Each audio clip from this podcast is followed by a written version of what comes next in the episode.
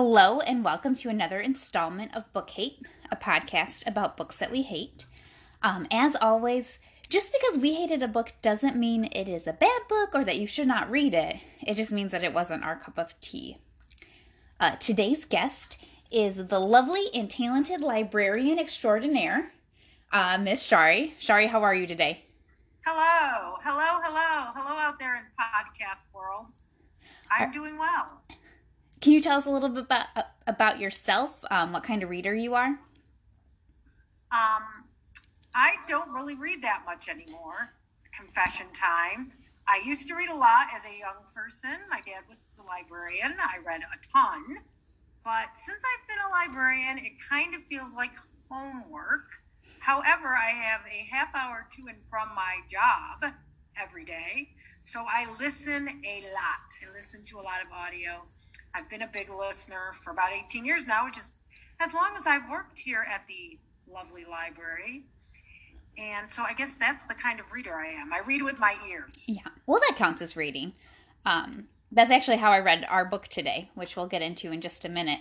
Um, I listened to it. I didn't um, read the actual book. Uh, do you have any favorite books?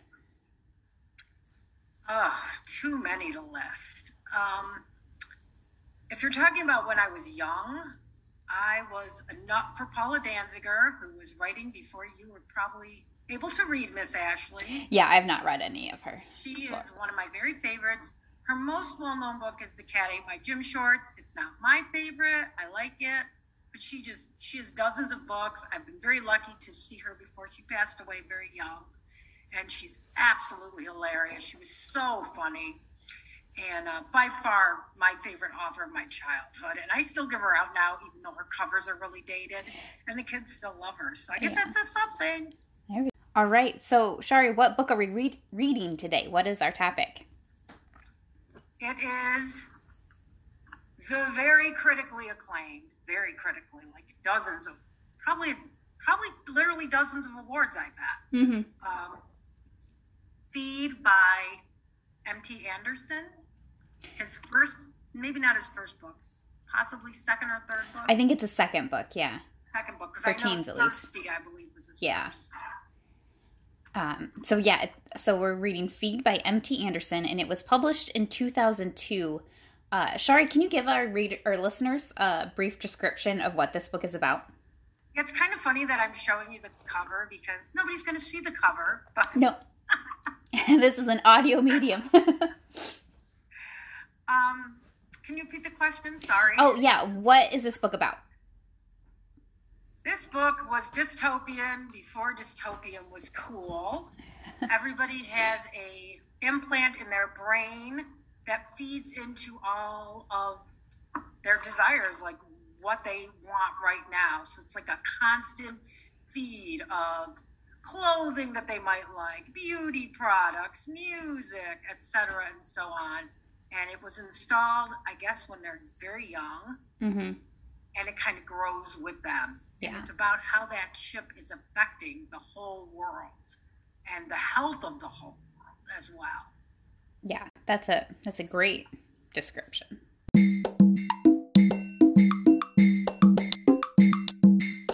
So as you said, this is a fairly well-reviewed book, and I say fairly because like it won a lot of awards. You're correct in that. Um, and the reviews it got were positive, but when you read them, you definitely get the impression that the reviewer didn't like the book. Like they recognize that it was like maybe well done or like the point that Anderson's trying to make, but it definitely seems like they didn't enjoy the actual act of reading. Um, and so, like, one example I have is from Booklist, and the reviewer writes, this didactic, also disturbing book plays on every negative teen stereotype. The young people are bored, unthinking pawns of commercialism, speaking only in obnoxious slang, ignoring and disrespecting the few adults around. The future is vapid and without direction. Yet many teens will feel a haunting familiarity with this future universe. As a cautionary tale, the story works. It is less successful as YA literature. Mm. Um, Interesting. And so I definitely agree with what this reviewer is saying. Um, and this was definitely probably the most like on the fence review that I found in like journals and so like we said it this book won a lot of awards. It was a National Book Award honoree. It won the LA Times Book Prize. It was a Boston Globe honor book. Um, and I think the audio production also won an award. Do you remember? Oh, I'm sure it did. It was very lauded. It was I, before the Odyssey was around, but yeah. I think it did.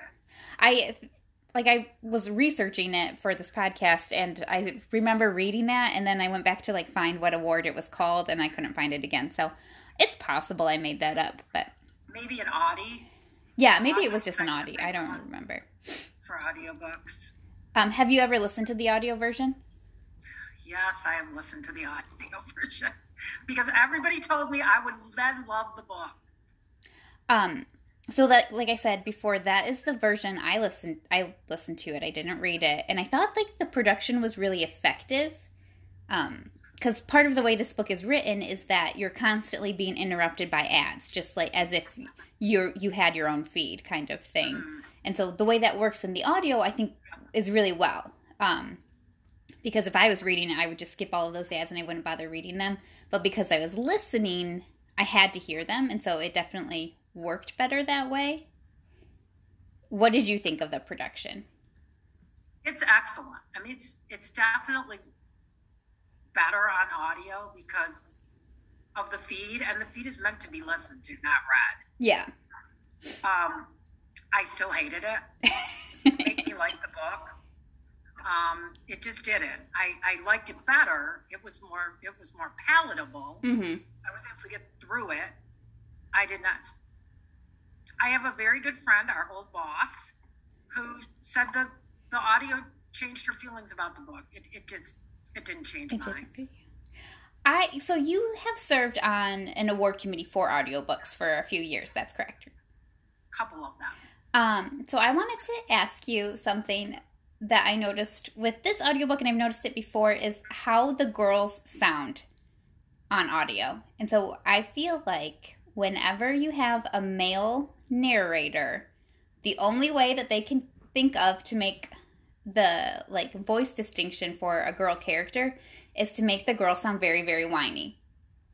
Do you is that like like Jim Dale does it with the audio Harry Potter books? Like Hermione is the worst voice I've ever heard And those and like the girls in this book, even Violet who is the only likable character, which we'll get into in just a minute.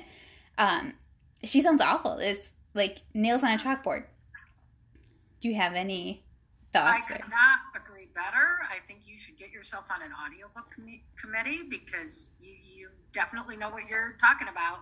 God, gentlemen have a very hard time doing female voices. I have heard a good voice. There are a couple of male narrators who can do it, but it's a it's a skill. Uh, they do tend to sound whiny. They're too high. Yeah. And their older women always sound like they're from New York. Very thick accents. I don't know why. But you're absolutely right. Whenever I listen to an audiobook where the gentleman does a good female voice, I give bonus points. Now, women can do male voice. Yeah. Much better than the other way around. So yeah, you're absolutely right. It's very hard to find. Even Jim Dale, who's fantastic, yeah. absolutely has a hard time doing female.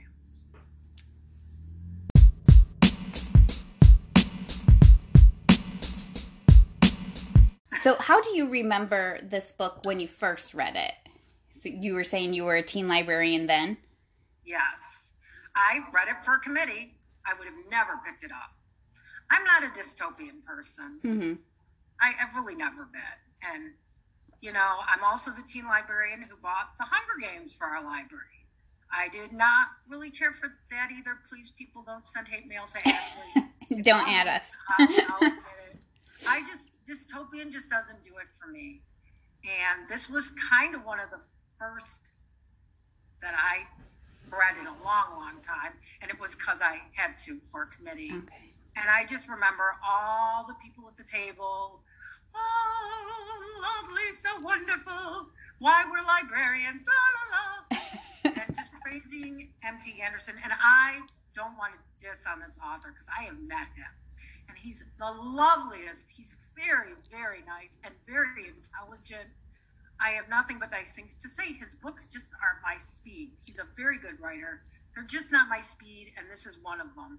I don't think I've read anything that I've loved by him, but this one is definitely my least favorite. It's funny that you bring that up because I have read this one and I've tried to read a couple of his other ones. Like I, he has his latest one was also nominated for a National Book Award. It might have even won. Um, and I tried to read that and I couldn't get into it. Um, he won a lot of awards for the astonishing tale of Octavian Nothing, Nothing which I tried on I've, audio. I've tried to get into that on audio and in print, and I couldn't get into it. But for this podcast, I was reading some of his speeches and like some interviews with him, and he seemed so charming and so likable on those that it it was surprising to me that like his author voice is so different than his author persona. I guess is how I would phrase that. Um, I had not read this book before you suggested it for the podcast. Um, and it's kind of interesting in that because I would have been the target market for this. I was a teenager in 2002 when it came out.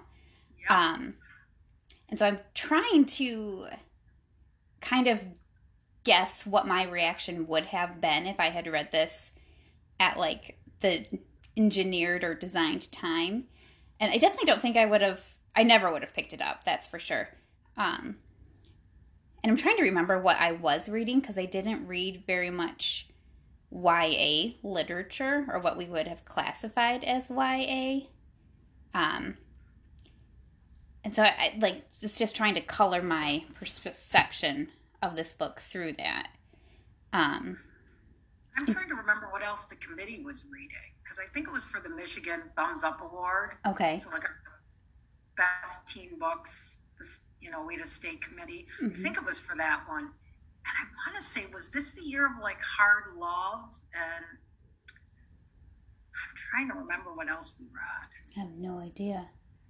Do you remember what patrons thought of the book? Like, was this a popular title? Like, No, oh, not that I remember. okay. I don't remember it being. I his books are not. Yeah, you can't seem to give them away.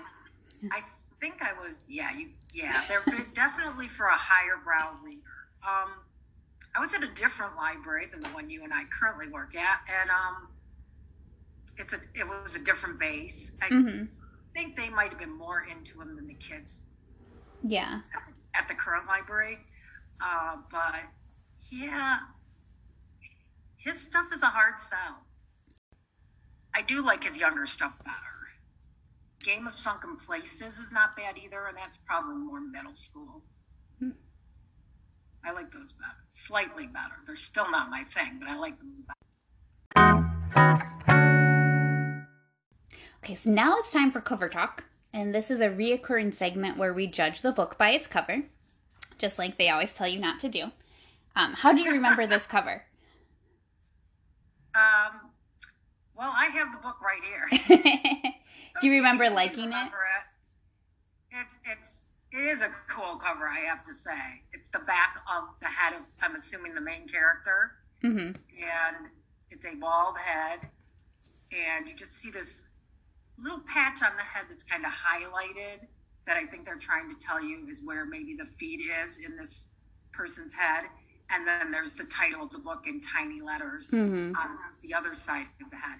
It is quite compelling. Yeah, I do think it's a good cover. a. Um, Cover's the best thing about the book. it is a very like early aughts color scheme, like with the bright teal and the orange. Yes, Um, but overall, I think it's effective. Um, it and- is. and the paperback cover is really very similar. Um, a lot of times you'll find that like the hardcover and the paperback are very very different, or different. yeah, they've tried to like pivot their marketing strategy, but they didn't really seem to do that with this book. So they must have been really happy with how it was received.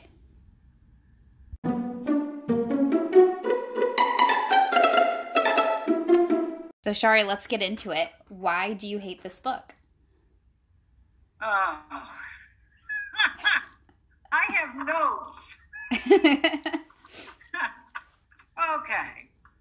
I think you're reviewer really summed it up well. I mean, the teens are not likable, and I get that that's the point. Mm-hmm. But I don't want to sit down and read a book about characters I don't like. I'm Yeah. just that's just not me. I know some people want that. I just I want light and funny and I don't know. That doesn't mean I can't broaden my horizons and be open. But these teens are not likable. I really don't like the main character. He is awful. Yeah. And I want to say, oh, he becomes better by the end. But he doesn't. He doesn't, which is one of the big problems I have. He does not grow at all. Zero. There is zero growth. I don't want to give the book away, but Oh, spoilers are fine. major- he goes through a major tragedy, Yeah. and he still doesn't seem to give a flying fig. He's dating some other girl. I'm like, this guy is a, not a nice guy. Yeah. I Uh. do not feel anything for him. And you at least had empathy for Violet. She, I thought she was getting what she deserved. I had no empathy for her. None of them.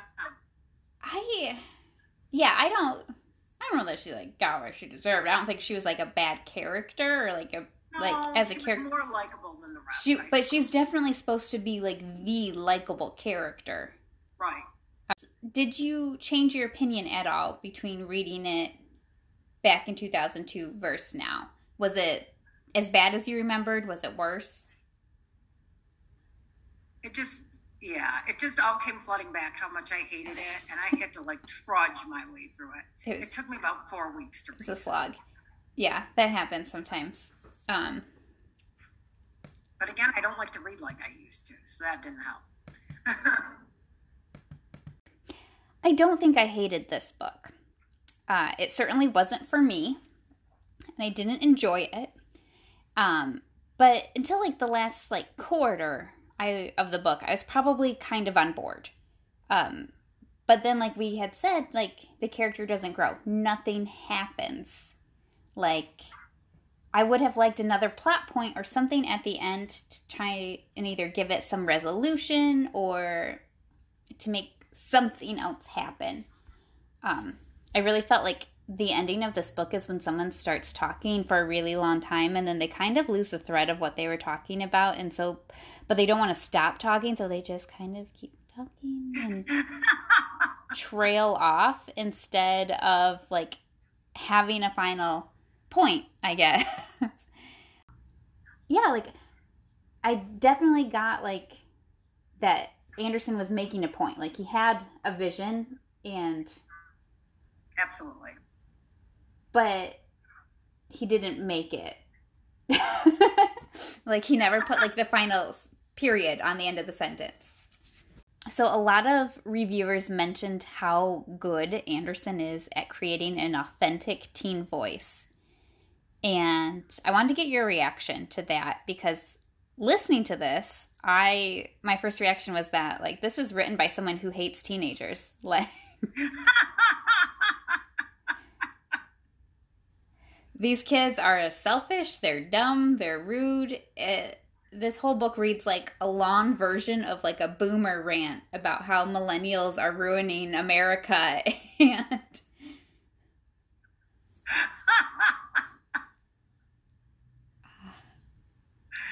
ah, that, that is very well said. uh, I think it's intentional. Like I think that like Anderson wanted the reader to feel that way, Yes. but because no one changes and like you I feel like the point isn't fully made, I guess. Is Hmm.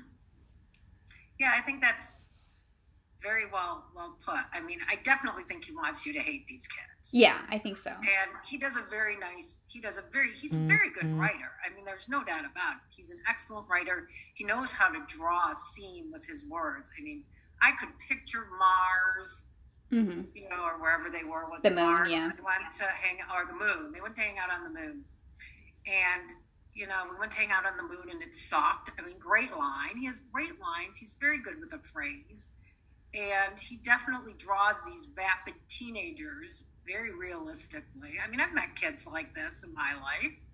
Heck, I probably was a kid like this for about you know, 20 minutes at a time sometimes throughout my youth. But like that's it, like 20 minutes at a time. You were never fully this character. This was not all that there was to you. Yeah, and I don't think any teen is all the way like this. No. I, I mean, I've, I've met a lot of teens in my 15 years as a teen librarian, um, and none of them, they all had shades of gray. Mm-hmm. Um, yeah, I agree with you that this there's definitely not a three dimensional. Yeah. Which is probably one of the reasons I really, because I I like teen everything. Mm-hmm. I mean, you know, I've been into teen stuff throughout my adult life. You know, I again, you're quite a bit younger than me, but I was really into 90210, which was a television show back in the early 2000s about teens, and I was definitely not a teen at that time. So the reboot you were into? No, the original. Well, the original was like early 90s. Early 90s? What? Am I yeah. I guess so. Okay. I just remember watching it with my then boyfriend, now husband, and that's when I knew he loved me. he really hated it. He put up with your Luke Perry obsession. Was it really early 90s? Yeah. Oh, gosh. Because I wasn't allowed to watch 90210 when it was first on. I was too young. I, I was in college. So, yeah, I guess it was early 90s. I think it I went on forever. Like, I think it started like, in like 94. I did like an English project on it for college. I was quite obsessed. So I love stuff about teens, but this this book just not for you. Was not for me. And the, and the kids on 90210 are pretty vapid. But, mm-hmm. But they had redeemable qualities. Well, I mean, did Brenda have a redeemable quality? Oh, come on. Brenda's the worst. that for another podcast. the things you're learning about me, Ashley. so, what do you think of the technology in this book? Like, was it written ahead of its time? Absolutely. I absolutely think Anderson was dead on with the way that Facebook can can throw things up on our feeds that we are into. Mm-hmm. Uh, yeah, he definitely was ahead of the curve. I give him credit for that. Yeah, it's kind of it was really surprising to me to read this now. Like this book was written pre-smartphone, pre-social media. Amazon had just started selling more than books. Um, it really like a lot of this relates very much to what I consider my everyday life now. Like, yeah. if I want something, I can order it and then it is here the next day or in two days. Thanks, thank you, Prime shipping. Like, um, yeah. Or I I have a friend who just got a Peloton bike. And so she was talking to me about it and like telling me about how excited she was about about it. And the next day, like I had all of my ads on like Instagram or anything were all about Peloton bikes. Peloton. And like I hadn't searched it on my phone or on my computer, but my phone was definitely listening to me. and it's very alarming. but at least at least these are not in our brains as I'm holding up my cell phone. Yeah. I mean, I can like put it in a box and walk away from it. Thank gosh. Yeah, I would I would never agree to, to have anything like that put in my brain. They're never doing it to me. No, no, definitely not. Uh, it's like uh, I have all of our friends have like Amazon Echoes or a Google Play or whatever the Google version is called, where it's like a smart speaker that you could talk to. And I am the only one who refuses to talk to it. Like I know it can still hear me if I'm in the same room, like I understand that, but like if I want like the music changed or something, I won't speak to it. I will ask someone else to speak to the Amazon Echo. My mother loves her. Oh. Little hey Google. She's always like, hey Google. I hate him. I hate him. She loves it because she doesn't know how to use the internet that well. Yeah. So it's like it takes the step out for her. But yeah, I'm not a I'm not a huge fan of it. Creeps me. Quite as, quite as averse as you, but yeah. It is all just creepy. Yeah. So someone had asked Anderson um, what he thought about the way technology has actually come out, um, and he said of course, I wrote Feed back in 2001, before most of these devices existed, before marketing systems had become as sophisticated as they are. Um, but I, I was still tapped into the wider system of corporate communication. Already, my dreams of who I wanted to be and my understanding of who I had been in my past and my hopes, um, these had already been influenced by advertising images, movies, and TV. And I just like kind of I think it's interesting that he didn't think he was ahead of anything. Like he was trying to just reflect how he felt at the time, but everything has just been turned up to 11 now. Yes. In the midst, or listening to it, I guess, in the midst of a global pandemic where we have become even more dependent on our devices and screens, um, does this seem more or less possible to you? Oh, I think it's 100% possible. I think the technology is there for sure. Mm-hmm. It's it's it's eerie how how how possible this is. Yeah, how like realistic this dystopian society yes. is. Yes. So, uh, due to some outside circumstances, we delayed recording this episode for about three months. Um, so I have a lot of notes that I no longer remember why I wrote them down, but I did want to share them with you. um, my first note is this slang is driving me insane. Um, yeah, the slang in this book is very frustrating.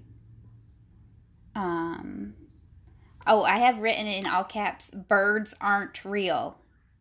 Is it possible that this is the actual um, start of the birds aren't real fake conspiracy theory?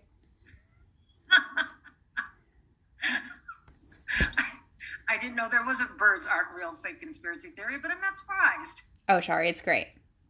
So, the theory goes that uh, birds have been completely extinct and went extinct in like the late 70s, and that Reagan, President Reagan, um, decided to create robot birds as drones to kind of fly around and spy on the populace. And so every bird that you see is actually a robot.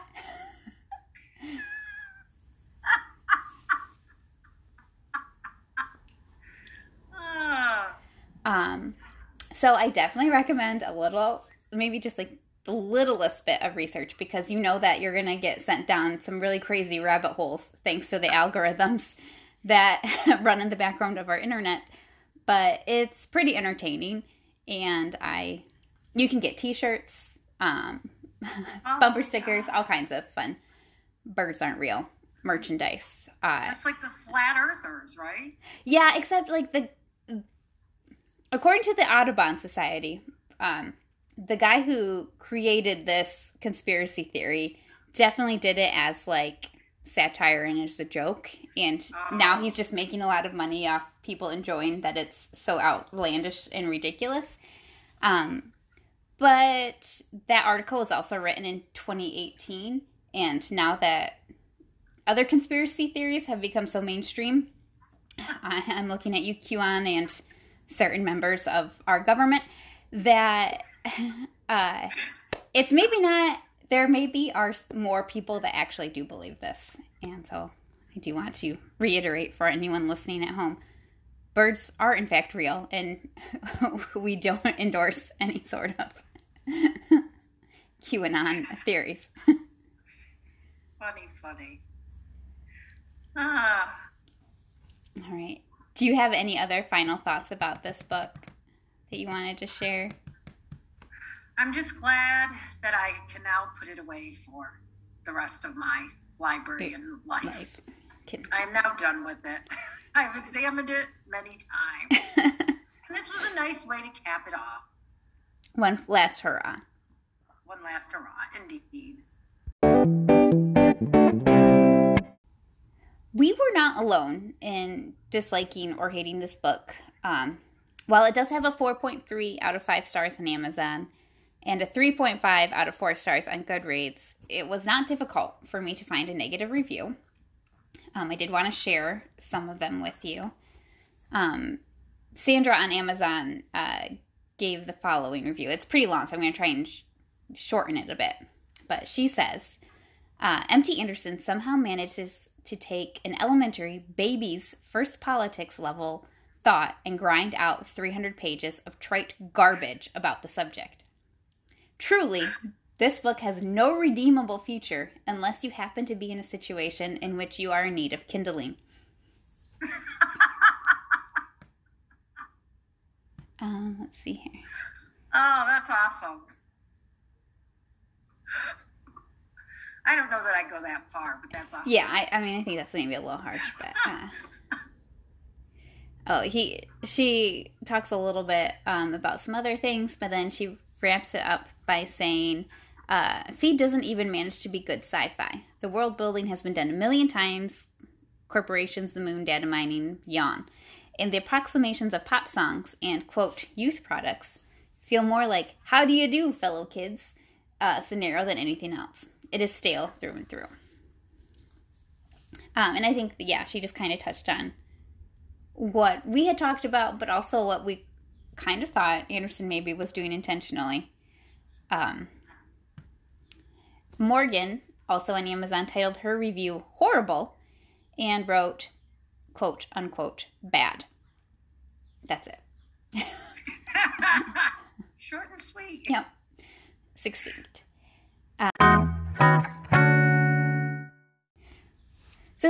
Are looking for some other options instead of this book, do you have anything that you might recommend? Oh, Ashley, does a librarian of almost 25 years have other recommendations? of course, of course. Um, I absolutely love this on audio, and I would say go and listen to it. Would be Libba Bray's Beauty Queens. Oh where the beauty queens are stranded on an island and no longer have all their products and there's there's some huge jabs at consumerism and at our concepts of beauty. And Libba Bray narrates there's a lot of guests as well. And there's commercials throughout kind of similar to oh, the cool. kind of um, it is one of my top five favorite audiobooks.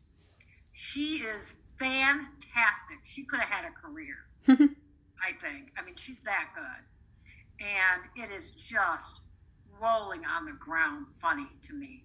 Now, I know people who hate it, but I absolutely loved it on hmm. audio. I don't know if I'd like it as well to read it. Probably I, I would like it, but I liked it even better on audio because you got to hear all those ads and you got to hear snippets from the shows there's a TV show involved because these guy pirates and Baby Island. I don't want to give anything away. it's, it's a it's an absolutely ridiculous piece of wonderfulness. I just I, I adored the book. You are not the oh. Go ahead. Uh, you're not the first person to recommend that book to me, so I'll have to try and check it out. I've read some of her other titles, um, but I've not read that one this is kind of a departure for her. She does a lot of fantasy. Mm-hmm. She does a lot of historical fantasy, and this is not that. It's very different. But man, is it a ride! Anything else? Like I said, I don't like dystopians. Yeah, it's, it's hard for me to. It's hard for me to recommend because I don't want to read it. Like I, I bought all these. You know, I bought Maze Runner for the collection. I bought those Roth ones. Divergent. Divergent. Yeah. Um, I do another series that I was just mentioning. I actually emailed to a teen who was looking for recommendations. I didn't care for, but I, I think was was really good. And he's another author who takes on consumerism a lot. Is Scott Westerfeld and his Uglies? Yeah. His Uglies books. They're not my taste, but they're they're good and they were very popular and they still go out even now. Yeah, they do pretty well they're still. Old, they're as old as Feed probably. They probably came out right around this. Pretty close. I that was one that I had thought of. I also didn't really care for it. I I didn't like the writing style that much. Like I didn't think that it was as well written. Um but he has a comic uh, series called Spillover or Spill Zone, one of the two. And I'll I'll write the real answer in the show notes. But um, that one I like a lot better than some of his other things, or at least better than Uglies. Um, the other series that I thought of was Lauren Oliver's Delirium. Mm-hmm. Um, and and she has like a duology called Ringer and Replica, which I think I've recommended before on here. Um, but I would recommend both of those. They're both kind of dystopian, um, not so much about like the consumerism, um, with a little bit of like a love angle, love story angle. Um, I guess Delirium has a pretty big love story angle. um, that series is set in a universe where love has been dis- declared like a disease, and so in order to cure people, um, once they turn, I think eighteen or sixteen, they have this procedure that like automatically um, pairs them with their forever partner, and um, this girl decides that she would rather have real feelings than undergo this procedure and in the process meets a cute boy and all kinds of shenanigans ensue. Um, but that was a pretty good series. I enjoyed that one. Uh, the other thing i thought of uh, while i was reading this book was idiocracy. Have you ever seen that movie? Vaguely sounds vaguely familiar. Um, it stars luke wilson and his character is like the t- is like the most average american that the army can find and so they put him in this sort of um, like experiment where they put him to sleep for hundreds of years. And when he wakes up, like I think like five centuries in the future, he is now like by far the smartest person in the world because humanity has just been dumbed down so much. Ah, Um, oh, and so check that out. yeah, it it came out in like the maybe mid 2000s. Like it's a it's kind of an older movie, but it's maybe like the same generation as this book, and so I would recommend that as well. that. That sounds very good.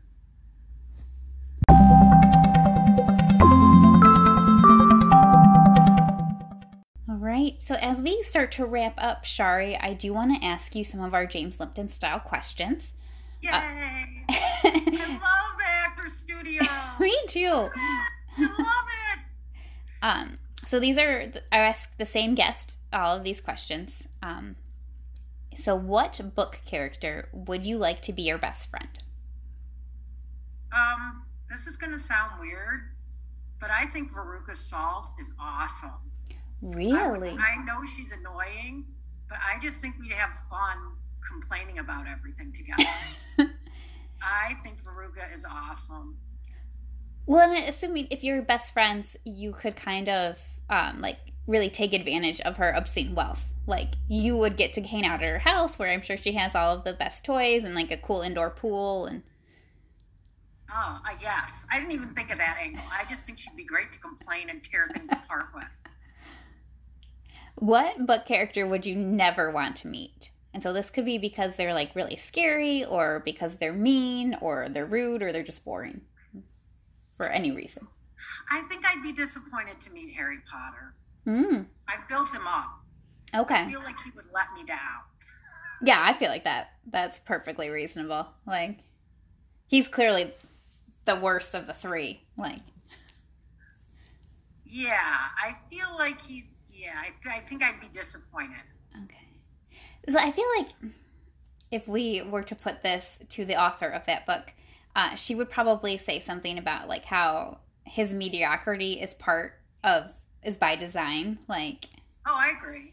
but yeah, I I think mediocrity is really the best way to describe him. You could join the story of a book. What story would you want to join? So this would be like making you like a background character. So instead of being like Harry Potter, his best friend, you would be like one of the other students at Hogwarts in this in this scenario. Um, I like.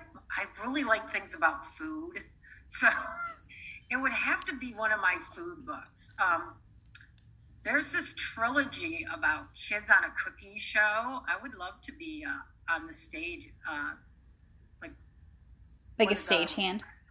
yeah, exactly, like the lighting or the sound on um, Next Best Junior Chef, which is the show featured on this trilogy of books.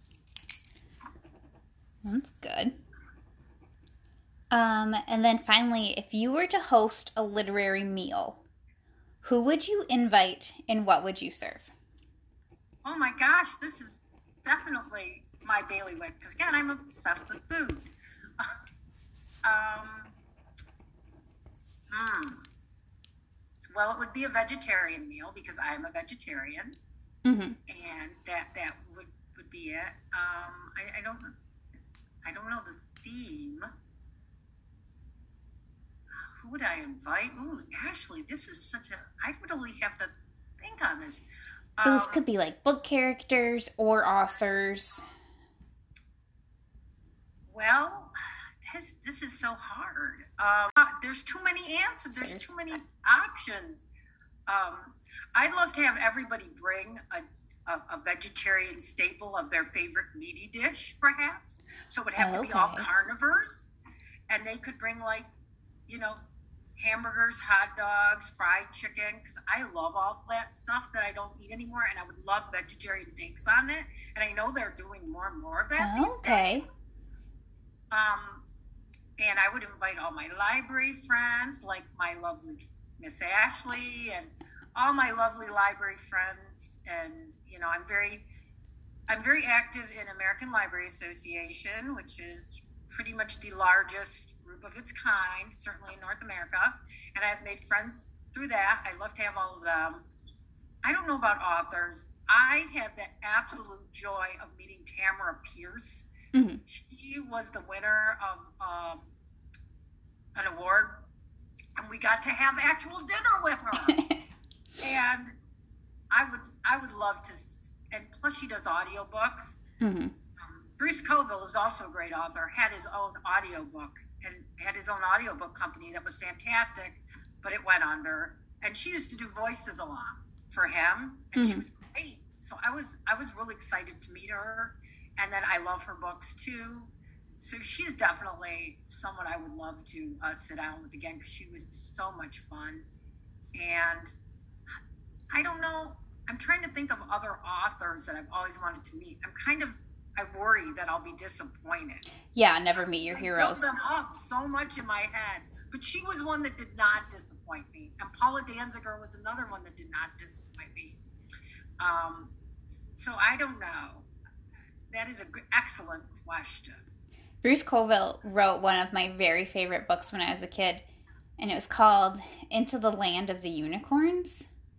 It's it was a series, and like we had my sister and I had the first book, but we didn't have any of the other ones. And I remember like going to the library and like asking for the next one, and they couldn't find it for me. And I tried to read it as an adult once I worked in a library, and I was able to find it. Um, it it lost some of the luster, I think which I think is maybe the name of the like, unicorn in the stair series. One of them is called Lester, maybe. Um, Yeah, I've been really lucky enough to meet Mr. Coville as well because he used to go to conferences and sit at his little audiobook company's booth and Mm. just chat with people. And uh, I was I was a big fan, and he's a lot of fun too. I mean, the ones with a sense of humor are the most fun. yeah. um, and those those two do. And Paula Danziger was so funny. I've I've I've heard Judy Blume. She'd be another one I'd love to to sit down with because she's so funny. I like I tend I like humor. Mhm. Gordon Korman. Oh, they're all coming to me now. Um, Gordon Korman, very popular at our library, and Mhm. I absolutely adore him. And I got a book signed by him, and he was very charming. And I, I was amazed to learn. Fun fact for you listeners out there: he wrote his first book for a contest, and he won. And that book was one of the Macdonald Hall books hmm and he's written several of those since. He was 13, and he has been writing since he's 13. He's now probably a bit older than I am. I think like middle 50s. And uh, I was pretty starstruck when I met him because I love his books, and they're so huge around here. hmm